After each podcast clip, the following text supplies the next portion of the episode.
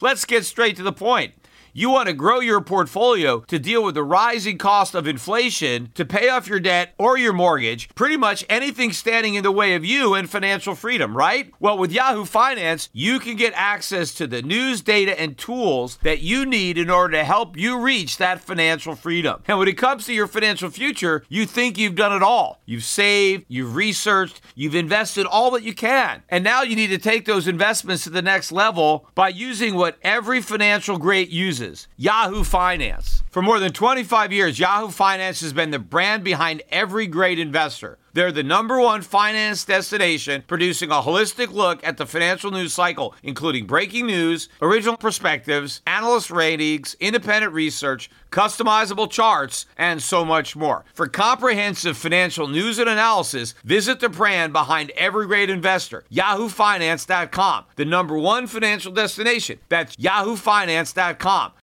You know how to book flights and hotels. All you're missing is a tool to plan the travel experiences you'll have once you arrive. That's why you need Viator. Book guided tours, activities, excursions, and more in one place to make your trip truly unforgettable. Viator has over 300,000 travel experiences to choose from. Everything from simple tours to extreme adventures and all the niche, interesting stuff in between. So you can plan something that everyone you're traveling with will enjoy. Real traveler reviews give the inside scoop from people who've already been on the experiences you're considering. So you can plan with confidence. Free cancellation helps you plan for the unexpected. And 24 7 customer support means you can travel worry free. Download the Viator app now and use code Viator10 for 10% off your first booking in the app. Find travel experiences for you. Do more with Viator.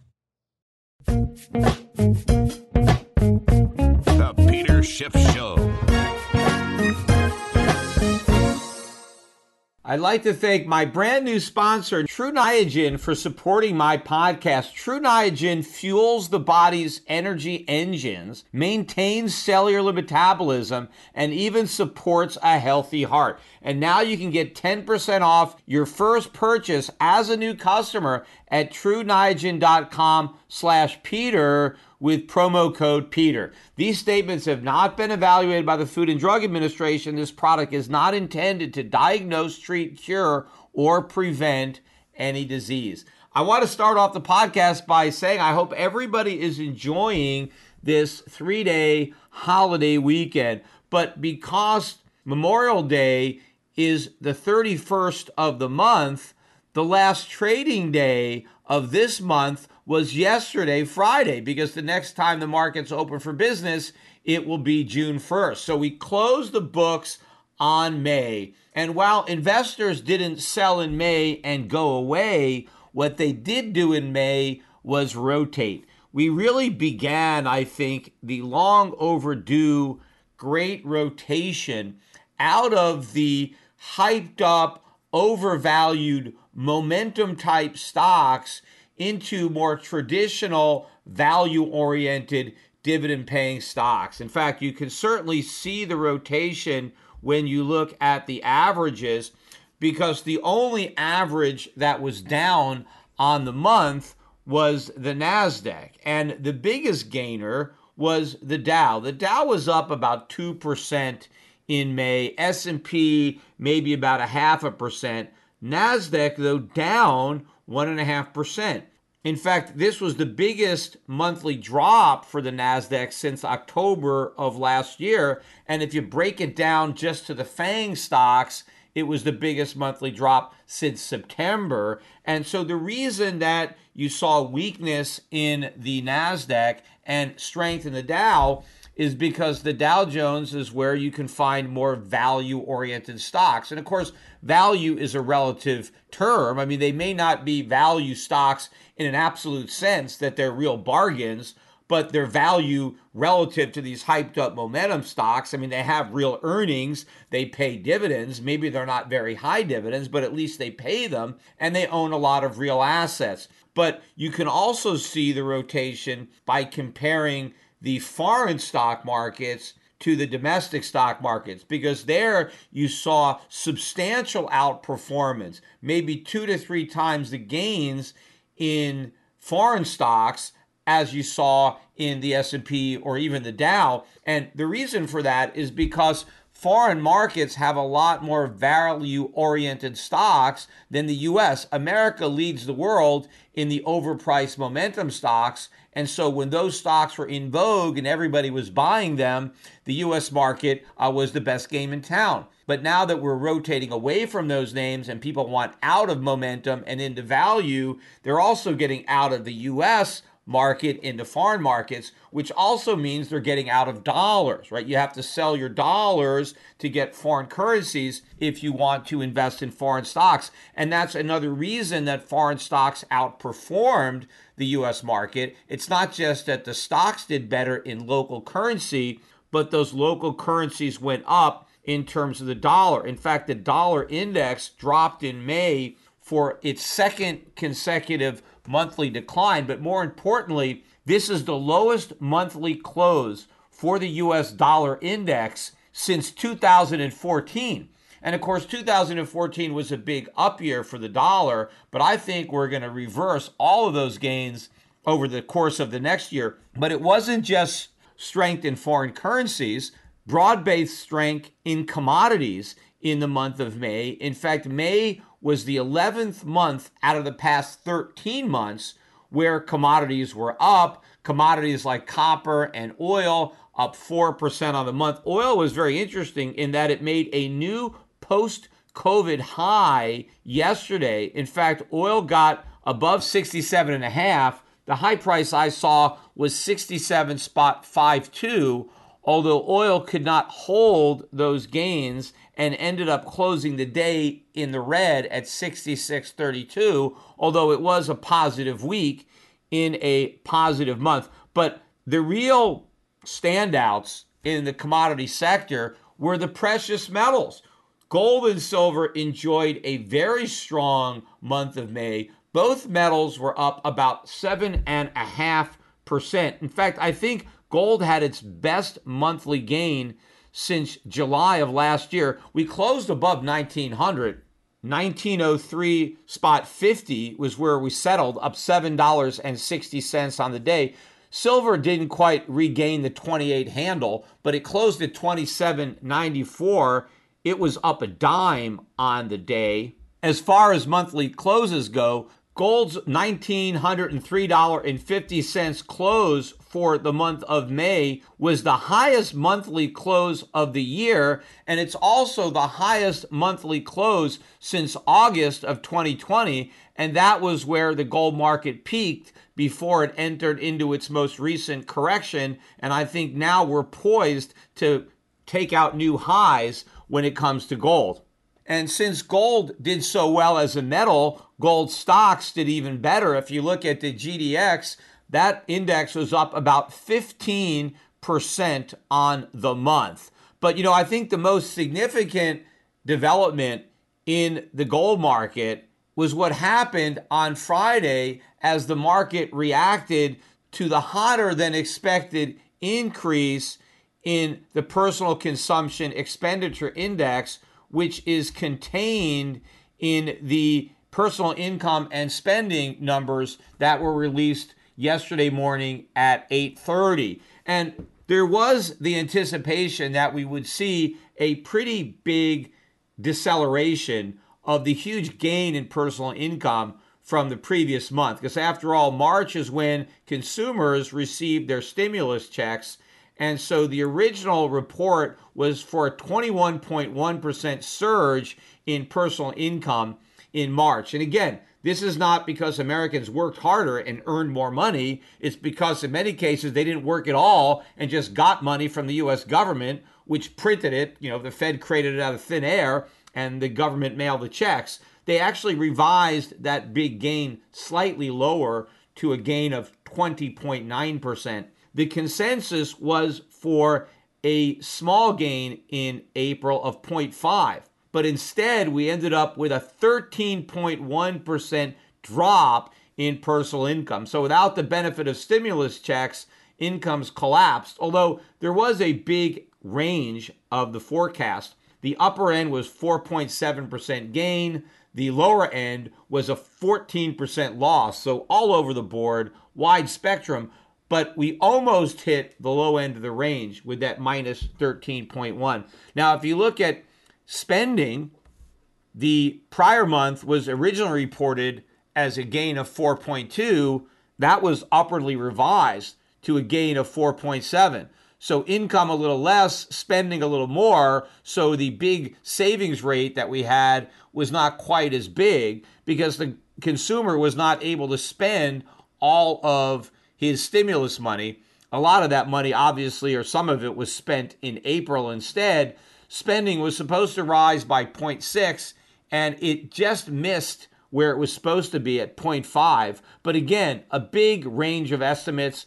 The low end was 0.3, the high end was 0.2. So we came in near the low end. So a very bad report if you're looking at it from the consumer's perspective, because income was almost the low end of a big range, whereas spending was also the low end of a big range. So if you think that the consumer is going to power the economy, well, it looks like the consumer is running out of steam and is in bad need of another stimulus check. But the real numbers that impacted both the precious metals market and the foreign exchange market was the core and headline personal consumption expenditure index. This is something that the Federal Reserve pays a lot of attention to. I think it's considered its most favorite way to measure inflation because it's usually kind of benign because I think there's a lot of adjustments going on in there, a lot of substitution to kind of mask how bad inflation really is. So I think it really understates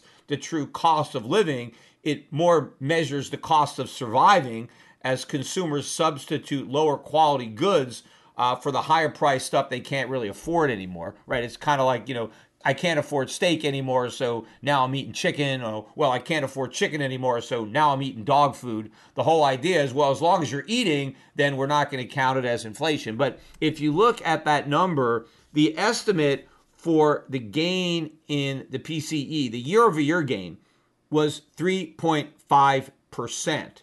And we ended up coming up slightly above that at 3.6%. Also, we revised up the year over year gain from the previous month, originally reported at up 2.3, up 2.4%. Now, that is a big number, up 3.6%. In fact, it is the biggest jump in the headline PCE in 13 years on a month over month basis, the gain matched expectations up 0.6.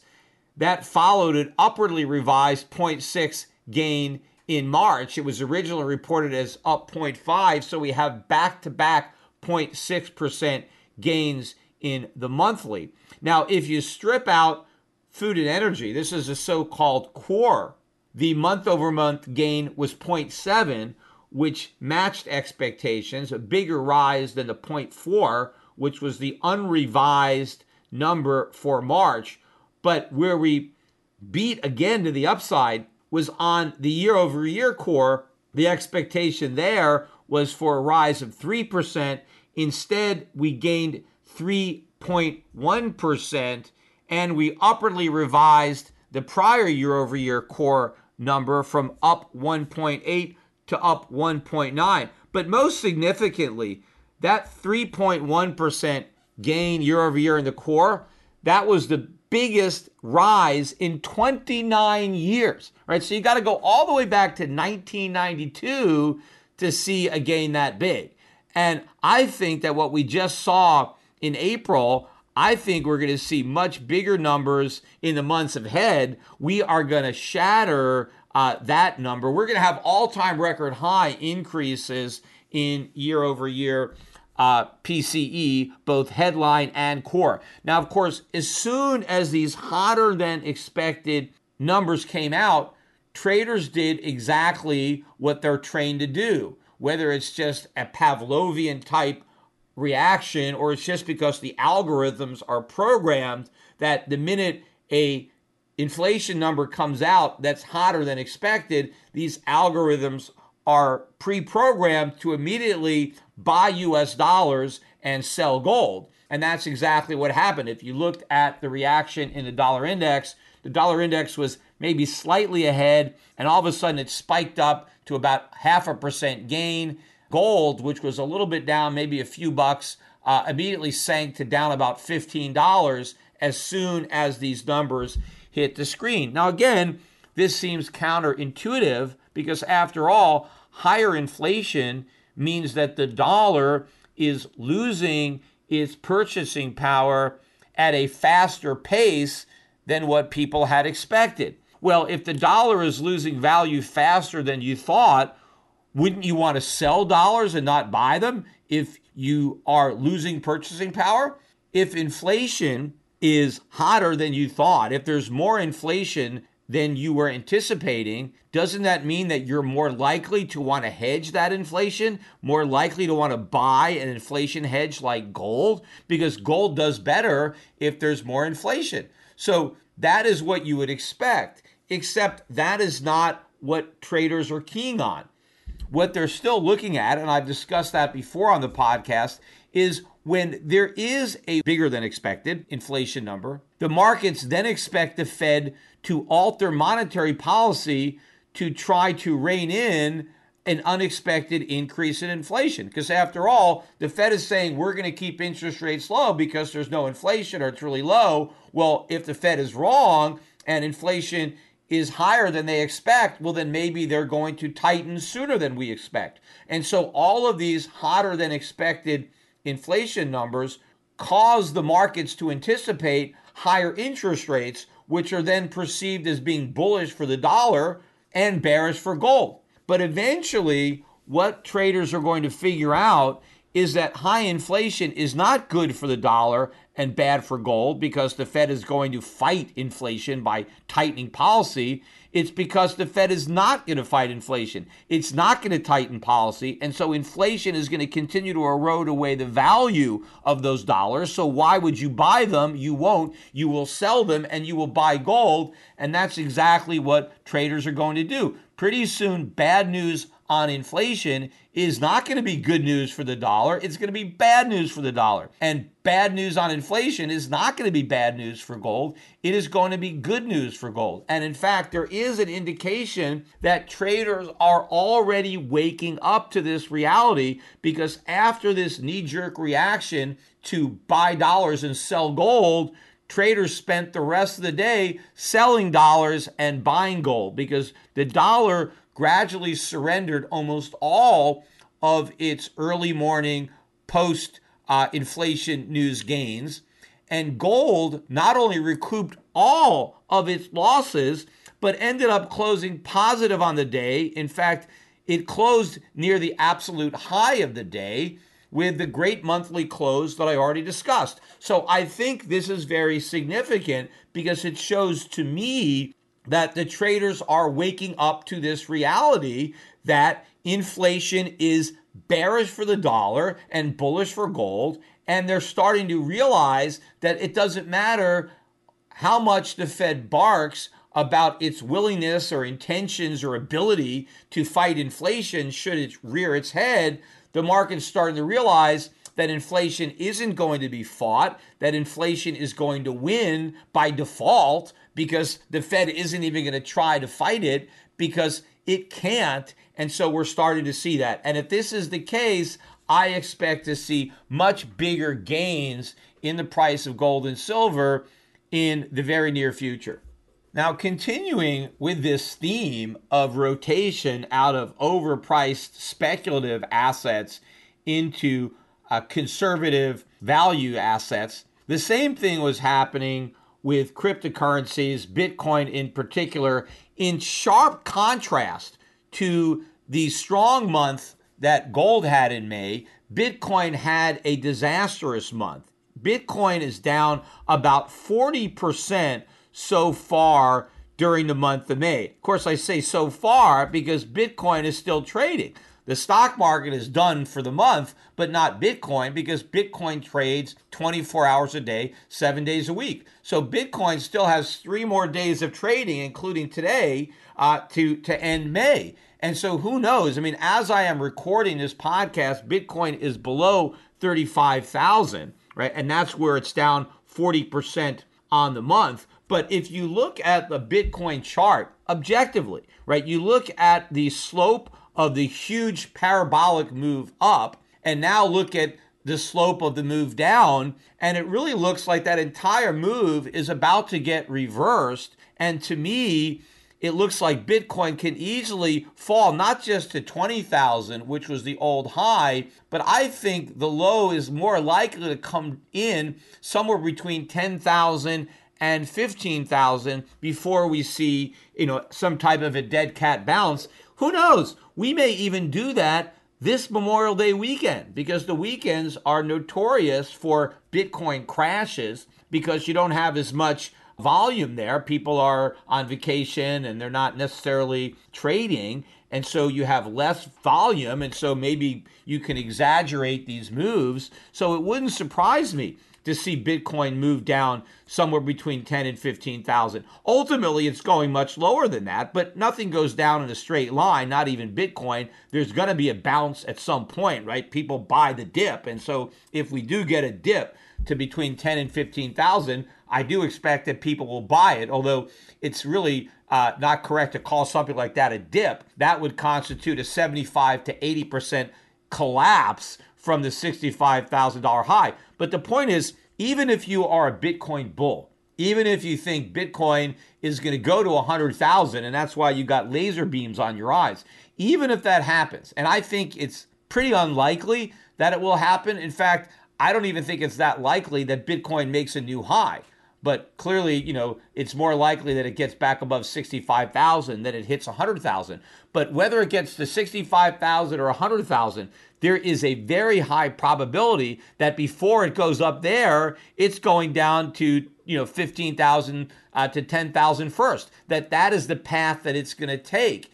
And given the potential for that type of decline, there is maximum complacency out there. I still do not get any sense of fear or panic. Nobody is worried. Everybody is dismissing the possibility that Bitcoin could drop to 10 or 15,000. But if you look objectively at a chart, it seems pretty obvious that that's where it's going to go. In fact, it wouldn't necessarily mean it was a bearish long term chart. If you look at the downward slope, if you connect the 2020 high, which was about 20,000, and you draw a diagonal line and you connect a couple of other significant tops, we broke out of that downtrend at the end of 2020. If we go back down and test that downtrend, which was resistance and is now support, it's going to, I think it's around maybe 13, 14,000 is somewhere in there. And so that's why I'm picking maybe 10 to 15,000 somewhere in that range is a realistic place for Bitcoin to go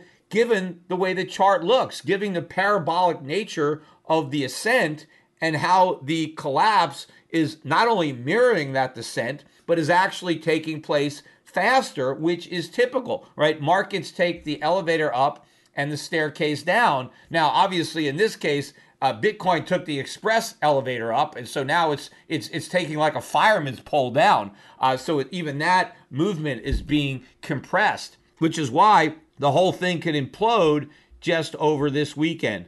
But I think the real significant aspect of what happened to Bitcoin in May, in contrast to what happened to gold, is it should completely blow away the narrative that Bitcoin is digital gold. I mean, I've been saying this for the beginning that Bitcoin is not digital gold. I mean, it's not digital gold because you can't use Bitcoin as a replacement for gold in any of its real world uses. I mean, if I want to make some jewelry, I can't just decide to use Bitcoin instead of a gold. It won't work. A new year, time for new growth. Grow your education and skills with Herzing University. Our online behavioral health programs fit your schedule and time, from an eight month diploma program in health and human services to a 36 month bachelor's in psychology. Grow your behavioral health career with us wherever you are in your education. Your future starts now at Herzing University. Visit us online at herzing.edu or text health to 85109. Online at herzing.edu or text health to 85109. When you need mealtime inspiration, it's worth shopping Kroger, where you'll find over 30,000 mouthwatering choices that excite your inner foodie. And no matter what tasty choice you make, you'll enjoy our everyday low prices, plus extra ways to save, like digital coupons worth over $600 each week. You can also save up to $1 off per gallon at the pump with fuel points. More savings and more inspiring flavors make shopping Kroger worth it every time. Kroger, fresh for everyone. Fuel restrictions apply. Now, what the Bitcoin bugs will say is look, Bitcoin is not a replacement for gold as far as its actual uses. Where you can replace gold with Bitcoin is in your portfolio. That instead of putting gold in an investment portfolio to be a safe haven, to be a store of value, to be an inflation hedge, you can substitute Bitcoin as digital gold, and Bitcoin will do for your portfolio the same thing that gold does. Well, this proves that that's complete nonsense. Gold was up 7.5% in May and Bitcoin is down 40%. How is Bitcoin behaving anything like gold? What it's behaving like is other high risk assets uh, that went down, like these overpriced NASDAQ stocks, like a lot of these uh, new innovation type companies that, that Cathie Wood has been loading up on. Those stocks got clobbered in May along with Bitcoin. So Bitcoin didn't act like digital gold, it acted like some type of digital tech stock or something like that. It is not correlated with gold. It's correlated with very speculative assets. If anything, there is an inverse correlation between Bitcoin and gold. So if Bitcoin trades the opposite of gold, in what manner is it digital gold? In no manner. If you're looking for an asset to balance out a portfolio, an asset that might go up when other assets are going down, the last thing that you would want to buy is Bitcoin. Because when your risky assets are going down, well, Bitcoin is going to go down even more. So Bitcoin doesn't reduce the risk of your portfolio, it increases the risk of your portfolio. Look, what Bitcoin should do, if it was some kind of supercharged version of gold, a digital gold, maybe you would expect that when gold goes up, well, Bitcoin goes up even more, right? But when gold goes down, Bitcoin goes down even more. But since you expect gold to go up, why not buy digital gold because it will go up even more? Sure, if you're wrong and gold goes down, Bitcoin may go down more, but since you're buying gold because you think it's going to go up, well, why not just buy Bitcoin because it'll go up more? Except it doesn't do that. I mean, what behaves like that would be silver. So if you wanted a supercharged version of gold, well, you would buy silver because that's exactly the way silver behaves. Silver is highly correlated with gold. So when gold goes up, silver generally goes up more. When gold goes down, silver generally goes down more. It's rare that they go in opposite directions. There's not that many days. I mean, it happens once in a while, but you're not going to see days where they're going in opposite directions the way you see Bitcoin and gold. They go in opposite directions all the time. There is no rhyme a reason to the way Bitcoin trades in relation to gold. So this should put that myth to bed once and for all. Bitcoin in no way, shape, or form is digital gold. And anybody who is thinking about buying gold, you cannot substitute Bitcoin. Where you can substitute Bitcoin is if you're thinking of buying GameStop or you're thinking of buying some other meme stock that's overpriced and you're buying it having no relation to its fundamentals. You just buy it because you think some greater fool might pay a higher price. That's where you can substitute Bitcoin. You can buy Bitcoin instead of something like that. But if you're thinking about buying gold, maybe buy some silver instead of gold, but don't even consider anything like Bitcoin or any other cryptocurrency. And in fact, look at what Jamie Dimon, the CEO of JP Morgan, had to say about Bitcoin. And first of all, you know, the fact that JP Morgan and other Wall Street investment banks are opening up their platforms so that people can trade Bitcoin. The Bitcoin community is touting this as some type of, hey, this is Main Street acceptance of Bitcoin. It's now gone mainstream. The institutions are now all in there. Everybody is opening up. And this is shown as some kind of endorsement, right? Hey, JP Morgan is letting their clients buy Bitcoin. So clearly, this is an endorsement of Bitcoin. This proves that Bitcoin is here to stay. In fact, every time I see these interviews with people on Bitcoin, they keep saying, look, a couple years ago, we weren't sure about Bitcoin. We thought maybe it was a fad, but now we know it's here to stay. How do we know that? How, how is anything that has happened recently proven that Bitcoin is here to stay? Well, one of the reasons people think it's here to stay is because companies like JP Morgan are giving their clients access. Well, listen to what the CEO of JP Morgan had to say. Quote, I don't care about Bitcoin. I have no interest in it. On the other hand, clients are interested and I don't tell clients what to do. Really? You're the CEO of JP Morgan and you don't tell clients what to do? I mean, I thought that was what you're supposed to do. I mean, JP Morgan is a full service firm, right? They're not a discount broker. Discount brokers don't tell clients what to do. But if you're a full service broker, that's exactly what you're supposed to do. That's why people are paying you those big commissions because you're giving them some advice. So to say that, hey, we don't tell our clients what to do, that's nonsense. Of course you do. But what he's saying is we got a bunch of clients that want to buy Bitcoin. And even though I don't think it's a good investment, the clients want to do it, so we're just going to let them do it. In fact, he said, quote, something that's not supported by anything I do not believe has much value. My own personal advice to people is to stay away from it.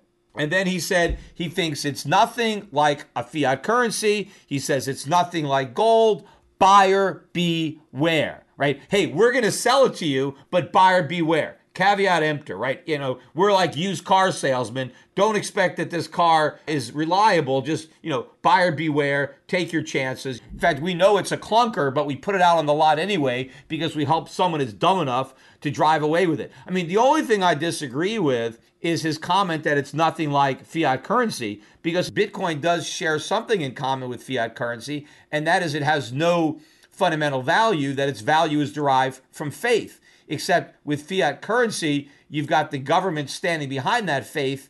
And with Bitcoin, you've got no government. You've just got the crowd. You've got the mob. You've got the, the bubble mentality. Uh, but investors in Bitcoin, holders of Bitcoin, are prone to lose that confidence a lot faster than holders of fiat currencies. But the point is that JP Morgan putting Bitcoin on its platform is not an endorsement of Bitcoin. It just shows you that JP Morgan doesn't give a damn about their clients. All they care about is their clients' money. What they're saying is, hey, if our clients are dumb enough to buy Bitcoin, we want to make it easy for them to do it, and we're going to do it on our platform. In fact, he said that they're trying to think of a safe way to give their clients access to Bitcoin. And when he says safe, he doesn't mean safe in that they're not going to lose money because Bitcoin's not going to go down. He knows Bitcoin's going to go down. He knows their clients are going to lose their money. When he says safe, he means that they don't lose their Bitcoin like I did, right? I lost access to my Bitcoin because I confused my PIN with my password. I was always getting into my wallet with my PIN. I never even knew my password. I assumed my PIN was my password. And when my wallet no longer accepted my PIN, you know, I was shit out of luck and, you know, I lost my Bitcoin. So what JP Morgan is trying to do is make sure that their clients don't lose their Bitcoin,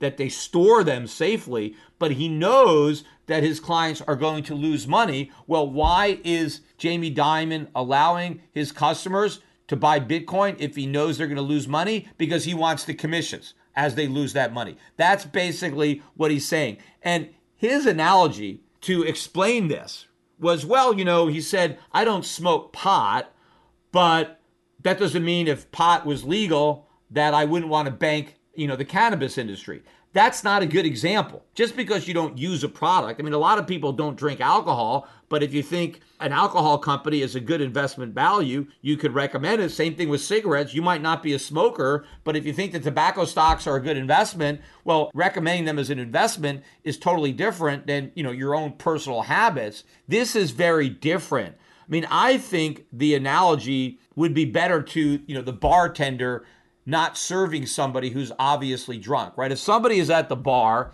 and you know you're the bartender and somebody is clearly intoxicated and they want more to drink and you know they're going to drive from the bar, what a good bartender will do is cut off the customer and say, "You know what, buddy? you've had a little bit too much to drink, we're not serving you anymore, right? Doesn't matter what the customer wants, especially when the customer is drunk. The bartender is supposed to know better and advise the customer, hey, you've had enough to drink. You know, why don't I just give you a cup of coffee or something like that? But what if the customer is like, well, you know, if you don't serve me, I'm going to go to the bar next door and they'll serve me. So I'm just going to take my business elsewhere. So maybe the bartender is like, look, this guy is going to drink more anyway. I might as well make money off of it. I might as well let him buy a drink from me than go next door and buy a drink from another bar. So even though he's had too much to drink, I'm just going to keep on serving him because I care more about my money. That's basically what JP Morgan is saying because he knows that if JP Morgan tells its customers, hey, don't buy Bitcoin, it's stupid, you're going to lose all your money, those customers might take their business to a competitive brokerage firm. And so rather than lose the business, uh, they're going to make it available. But the problem is, by making it available, it is like an endorsement. JP Morgan is supposed to know better. They should be telling the customers, we don't think you should buy it. It's not even a legitimate investment. It's, you know, you're gambling. I mean, you know, we don't have slot machines and roulette tables in our offices. When people come into a JP Morgan office, they don't also have, you know, a slot machines where they can gamble. They don't sell lottery tickets there. They're dealing in investments.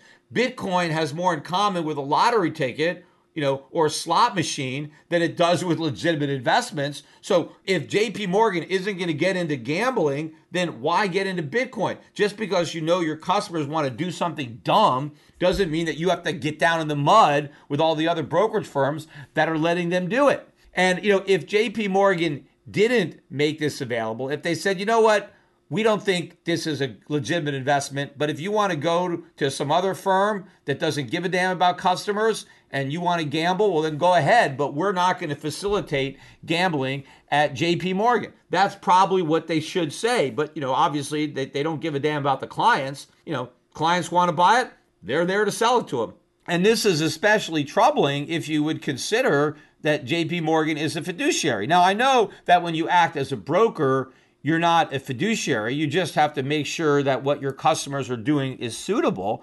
And so if your customers want to gamble, well, then you could allow them to gamble. But you're not required to do that. I mean, JP Morgan does not have to put this stuff on its platform. It can take a principal stance and just not allow it and just say, hey, look, we're not going to get involved in this. If you want to do it, you know, just take your business someplace else. Just like if you want to gamble, go to a casino. JP Morgan is a brokerage firm, an investment bank. We're not a casino. We don't allow gambling at our firm. And if you want to do that, go someplace else. You know, these Wall Street investment banks did the same thing in the dot com bubble. I mean, they knew the public had an appetite for dot com stocks, they knew they wanted to buy them. And so they kept manufacturing. They kept taking these stocks public one after another, knowing that eventually the music would stop and their clients would be left holding the bag, but they didn't care.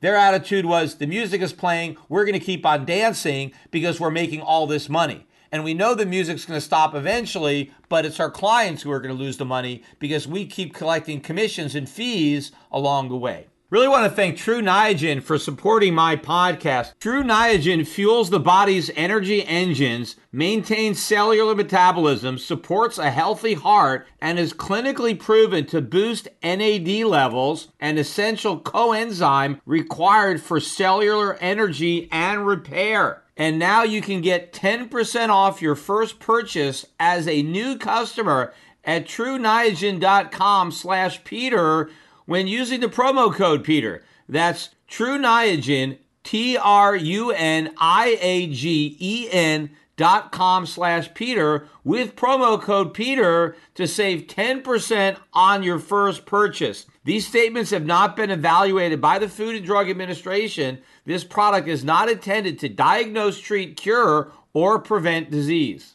I want to change gears though and start talking about the federal budget because the Biden administration just unveiled its record budget proposal where the government proposes to spend $6 trillion in fiscal 2022. So this is an all-time record as far as how much the US government officially intends to spend. And number one, you always have to keep in mind that all government spending equals taxation. So if the government is going to spend $6 trillion, it needs to deprive the economy of $6 trillion worth of resources one way or another. Sure, there are some tax increases in the budget proposal. I'll get to them a bit later.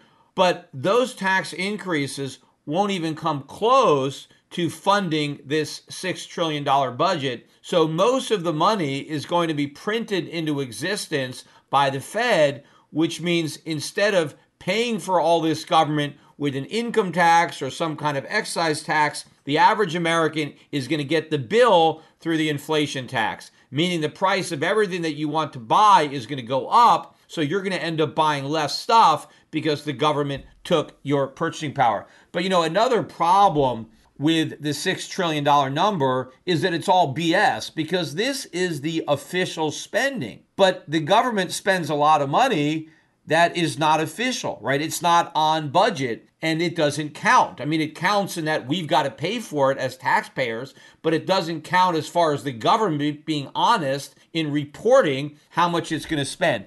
And one example is natural disasters. There is no line item in the budget for natural disasters because the government says, well, you know, these are just one off events. They're not recurring. They're extraordinary items. And so we're just not going to account for them because, you know, they, they're not reoccurring, except they are. Every single year, there is at least one, if not multiple, national disasters in which the government spends emergency bailout money, rescue funds. Yes, it's not exactly the same. I mean, Hurricane Maria you know, every year we don't have Hurricane Maria because they keep changing the names. But every year we have some hurricane, whether it's Sandy or Hugo or whatever they want to name it. There's a pretty good idea that every hurricane season somebody's going to get hit. I mean, sometimes uh, two or three of them or more make landfall in the United States, and the government's going to spend money. And of course, hurricanes aren't the only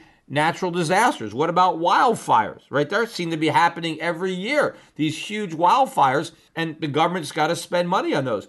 If the government were honest, right, what they would do is they would look back over time and say, hey, every year about how much money do we end up spending on natural disasters? And then they would put that line item into budget, knowing that there's going to be some disasters. We just don't know which ones. We don't know where exactly they're going to hit but history shows that we get them every year, and every year the government spends money on them. Now, I don't think the government should be spending money on them. It's not a constitutional function, but since the government doesn't care about the Constitution, we know we're going to spend the money. It should be in there. It's not. So if the government says we're going to spend 6 trillion, it's probably going to be 7 trillion if not more. So it's an even bigger tax uh, than the one that they're threatening to impose. But, you know, another problem too that I have with the federal budget is why do we even call it a budget? I don't even think budget is the appropriate term to use to describe what the government is offering up here because it's not a budget. See, what a budget is, think about it the way a family would do a budget. The first thing you do is you figure out how much money you have, right? So, in the case of a family, let's say there's a husband and wife and they both have jobs, and let's say their combined salary is $150,000, right? That's what they've got. Well, now they have to figure out a budget for their $150,000. Well, they get a piece of paper. Well, let's look at the things that we need to spend, right? Well, we have rent or we have a mortgage. How much is that? Okay, they put that. Uh, here's how much we're spending for our health insurance. We got to have that. Here's what we're spending for insurance, taxes, Here's our budget for food. You know, we got to eat. So they list all the things that they know they need. And then let's say they have money left over. Now they can say, okay, well, how much can we spend for uh, entertainment? How much can we spend on going to restaurants? Do we have money in there for a vacation? Let's try to budget in a vacation, right? So you try to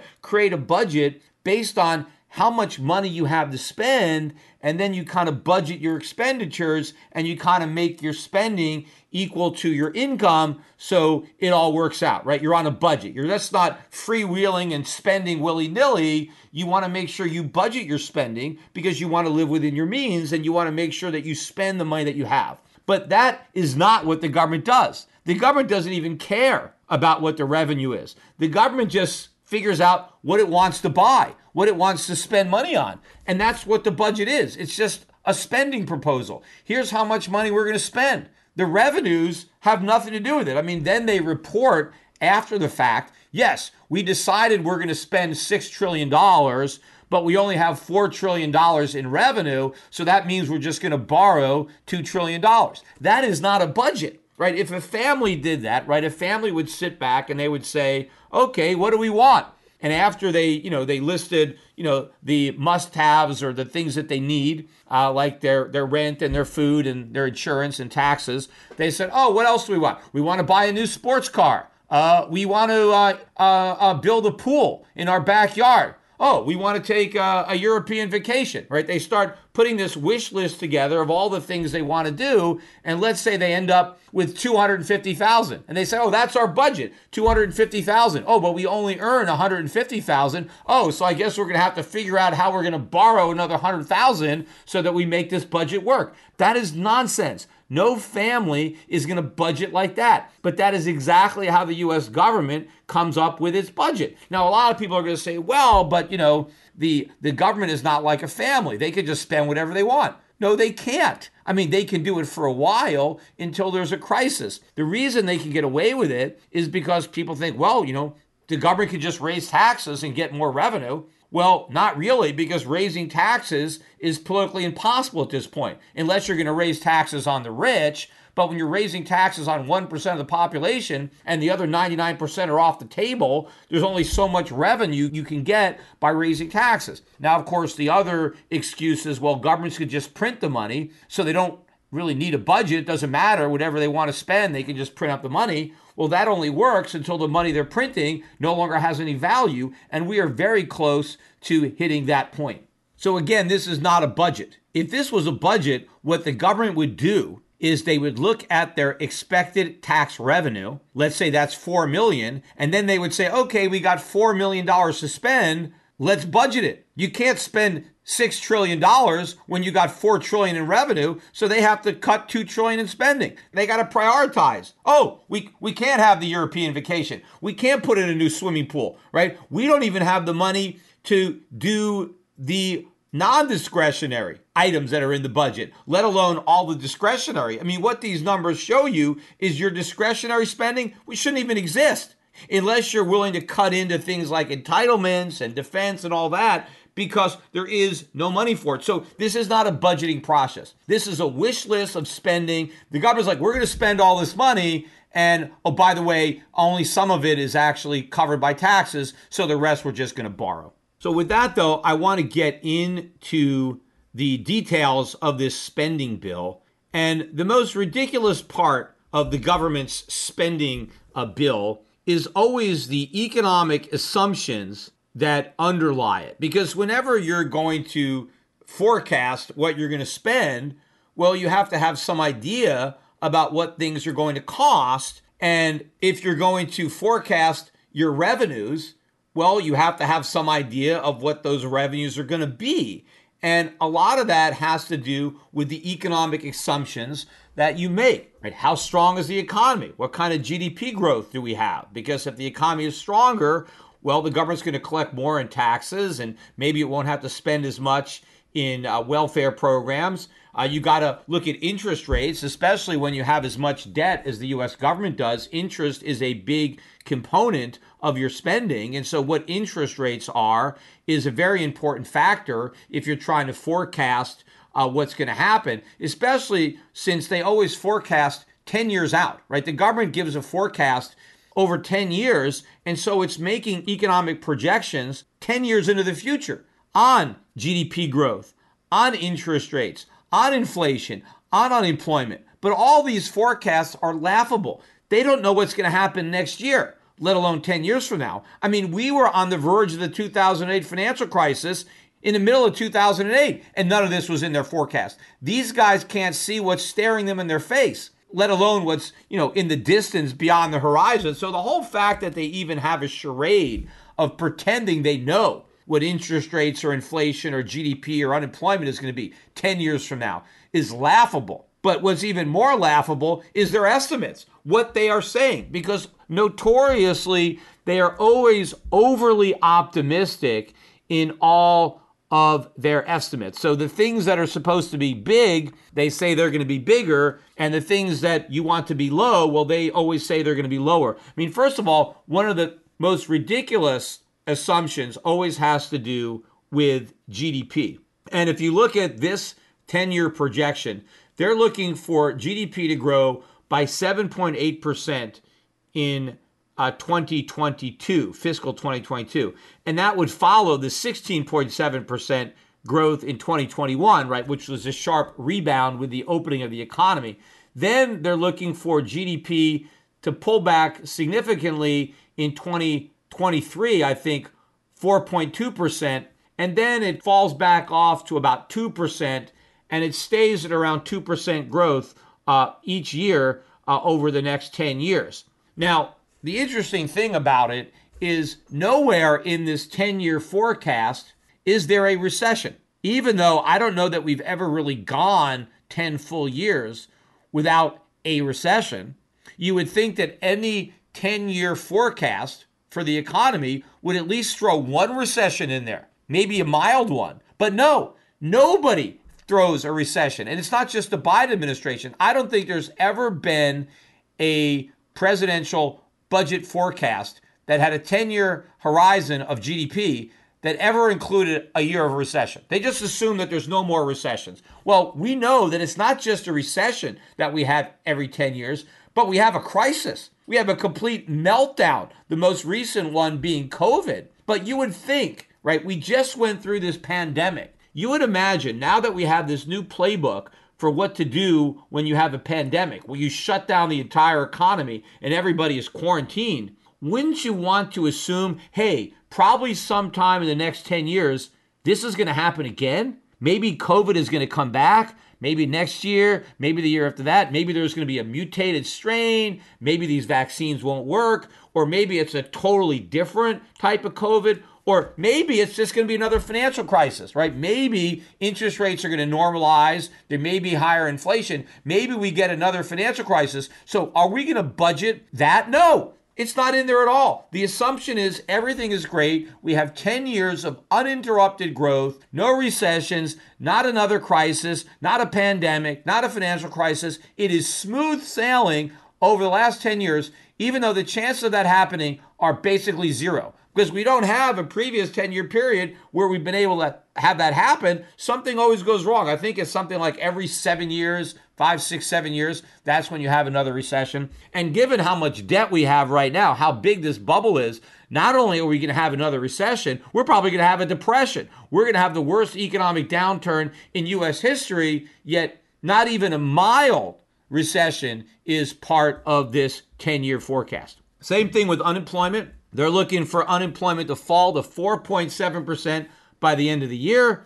Then in 2022, it's going to be 4.1. And then after that, it's going to go 3.8, and it's just going to stay at 3.8% unemployment for the next seven years, right? Exactly 3.8%. Where'd they get that number? How'd they pull that out of their butts? 3.8% for seven years in a row, right? They have no clue. They just put a low number in there that sounds good. Yeah, we got unemployment below 4%.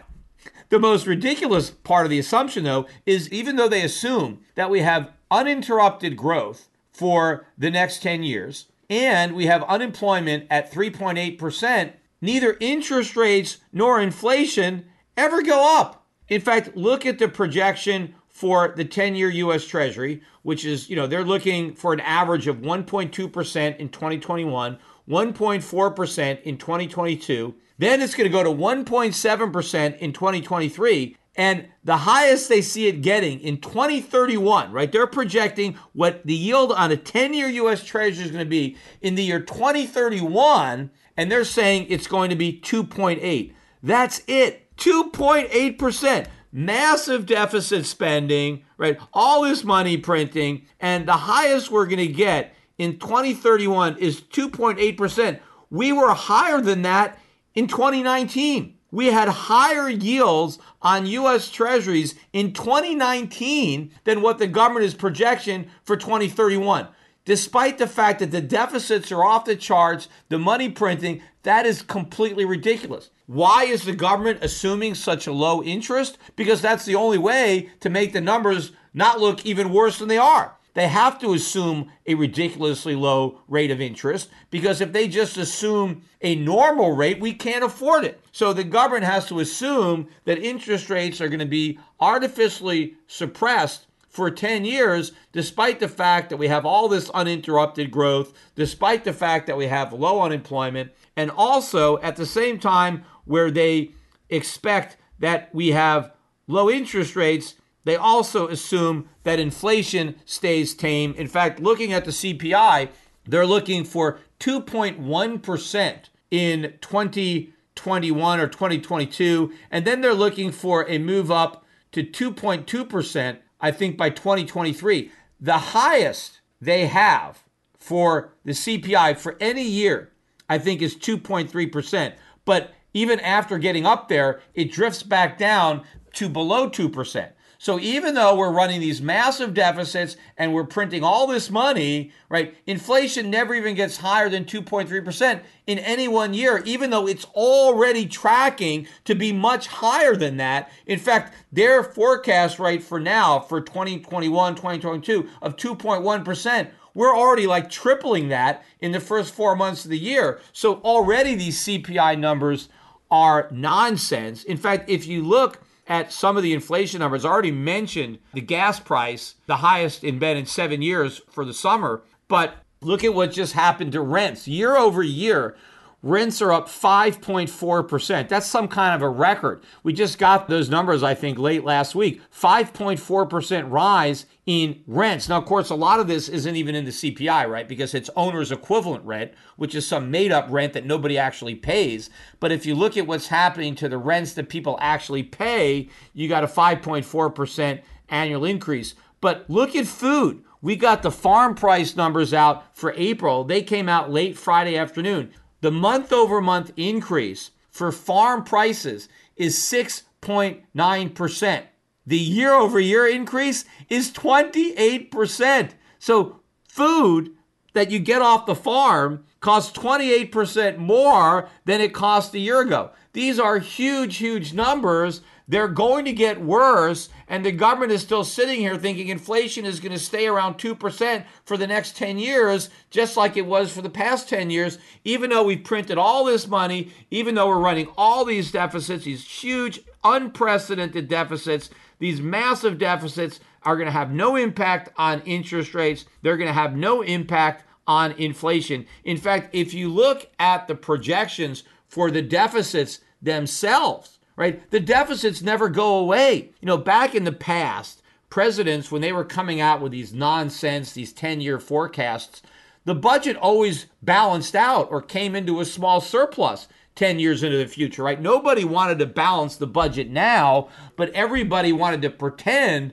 that the budget would go into balance in the future because we would get all this economic growth uh, and the budgets would take care of themselves and so they would go away in the future. Of course, they never did. They ended up being bigger in the future than they were in the present, but at least they pretended that there was some fiscal responsibility because the budget would eventually balance. Well, we've dropped all pretense. The Biden administration doesn't even pretend that we have a deficit that goes away. All they do is they claim that the deficit as a percentage of GDP is going to decline from the 16.7% it was in 2021 to 7.8% in the current 2022 year that they're projecting. But after the 10 year period, they predict that every year the deficit will come down as a percentage of GDP, right? The actual deficit may not come down at all, but they expect the economy to keep growing more than the deficits. And so I think eventually they have it falling down to 4.2% or something like that. But nowhere, as far as the eye can see, does the deficit ever go away, which of course, at least is somewhat honest, but of course it's completely dishonest in that the deficit is not going to shrink as a share of GDP. It is going to rise. And one of the reasons it's going to rise is because their forecast of interest rates is nuts interest rates are going to go up. They're going to go way up eventually. And when they do, debt service is going to maybe become the biggest line item in federal spending. The reason that they can pretend that interest is not going to consume so much of the budget is because they're pretending that interest rates don't go up. Well, the only way the Fed is going to prevent interest rates from going up is by having massive inflation. But they assume that there's no inflation. So they assume the impossible. So this thing is all a fantasy. It has no basis in reality whatsoever. One of the funny parts about it is the criticism from the Republicans of this budget. You have people now coming out and saying, oh, you see, look, Biden administration is only projecting 2% growth, right? You see, this is a failure. We're not going to have the booming economy that we had under Trump, except we didn't have a booming economy under Trump. Yes, when Donald Trump came out with his budget forecasts, he projected 4%, 5% GDP growth, but we never actually got it. The real GDP growth under Trump was not much better than it was under Biden, except we accomplished it by running even bigger deficits in the first Trump term than in the second Biden term. And this is even before COVID, you know, blew a complete hole in that budget. I mean, yes, the the extra spending post COVID made a big difference, but even if we never had COVID, even if the deficit spending remained on the trajectory it was in pre-COVID, it would have been way above anything that we experienced in the second term of Obama, and that was what was behind the slightly better GDP numbers was the much greater amount of debt that was used to finance all that phony growth. So to make fun of the Democrats because they're only projecting 2% and the Republicans projected a lot more is complete hypocrisy. What they really should be calling them out on is that they don't have a recession in the forecast or that their interest rate, unemployment, and inflation assumptions are complete garbage. In fact, I was listening on CNBC Jared Bernstein, who's a member of the Council of Economic Advisors, he was on CNBC defending all these ridiculous assumptions. And one of the ways he defended them is he said, well, you know, we're basically making the same assumptions as the Fed, right? And there's similar assumptions to all these mainstream economists. Yes, exactly. They've all got these complete BS assumptions. And of course, the Federal Reserve is under a lot of political pressure to come up with these rosy assumptions. They're never going to be honest about it. But just because everybody else has ridiculous numbers, that doesn't mean that the government's numbers are defensible. Because again, none of the mainstream economists forecast the 08 financial crisis. No one at the Federal Reserve forecast the financial crisis. So just because the government had the same bad assumptions as other economists or the Fed doesn't justify these ridiculous assumptions, especially when you just apply logic. None of them make any sense. It is inconsistent to believe that these assumptions are even remotely possible, let alone probable, yet everybody accepts it as if it came down from Mount Sinai on a tablet carried by Moses. Getting to the revenue side, though, they do have some increased revenue as far as tax hikes on the rich and corporations. Biden is assuming that his corporate tax hike to 28% gets passed. He also assumes that we get the increase in the capital gains rate that he has proposed, uh, which is to tax capital gains as ordinary income. He also assumes that we do eliminate the stepped up basis for inheritance, which is going to impose an extremely onerous burden because then you're going to have to pay the capital gains tax and the inheritance tax simultaneously, which will destroy the value of inheritance and force many businesses into immediate liquidation. But also, what probably surprised a lot of people is that Biden is calling for these increased capital gains and estate taxes to take effect retroactively to April 28th, I think is when they go retroactive to. So a lot of people thought that they were going to have a grace period, that maybe these higher rates wouldn't kick in until 2022. So they would be able to sell some of their appreciated assets in 2021 to avoid the higher tax. Well, the Biden administration wanted to make sure that that would not happen, that nobody was going to be able to avoid these higher taxes. So if you're sitting on some capital gains that you were hoping to realize this year to avoid the tax, well, you can't do it. Now, what that might actually do perversely is cause people who might have otherwise realized capital gains at the lower rate not to realize them at all. And so the government won't get even a short term boost in tax revenue from people who might have otherwise liquidated and paid capital gains in 2021 to avoid paying higher capital gains in 2022. What they may do is just not realize those gains at all. They won't realize them in 2021 and they won't realize them in 2022 either. So you can increase the capital gains tax, but you can't increase how much tax you collect because the taxpayer determines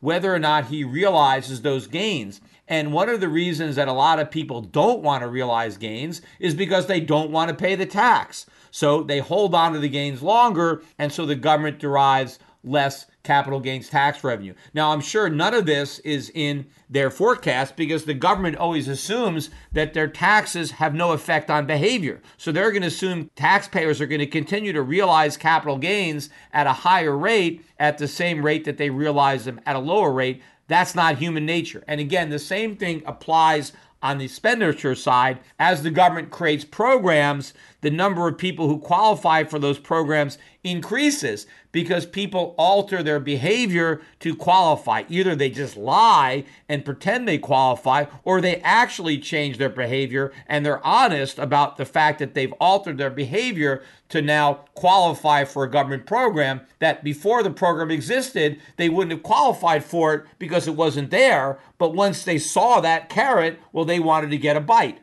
And finally, what is somehow being reported with a positive spin the government is going to spend $80 billion extra to hire more IRS agents to harass taxpayers. We should really celebrate the fact that we're going to have more IRS agents making more people's lives miserable. And the biggest problem is initially all these IRS agents are going to go after the most productive Americans. These are going to be the small business owners, the entrepreneurs, the people who are really the engines of economic growth, who are creating the businesses, creating the jobs, providing the goods and services. These are going to be the primary targets of these new IRS agents. So, how is that good news that your boss, instead of spending energy trying to grow the company so that maybe it'll be more profitable and you can get a raise, is now going to be distracted. He's going to be spending time fighting off the government, defending his prior tax returns,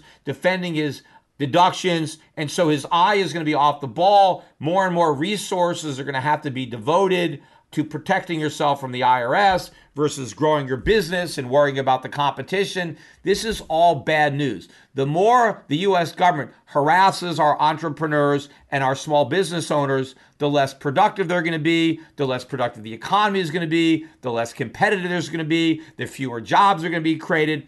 All this is going to backfire. And of course, once the IRS is finished investigating the wealthier small businessmen, they're going to focus their attention on everybody else. So everybody is going to get audited more often. Not just the rich, a lot of middle class taxpayers are going to find themselves staring at an IRS audit. They're going to be harassed more than ever before. We do not want to give the government more money to harass more people. This is not good news. This is bad news.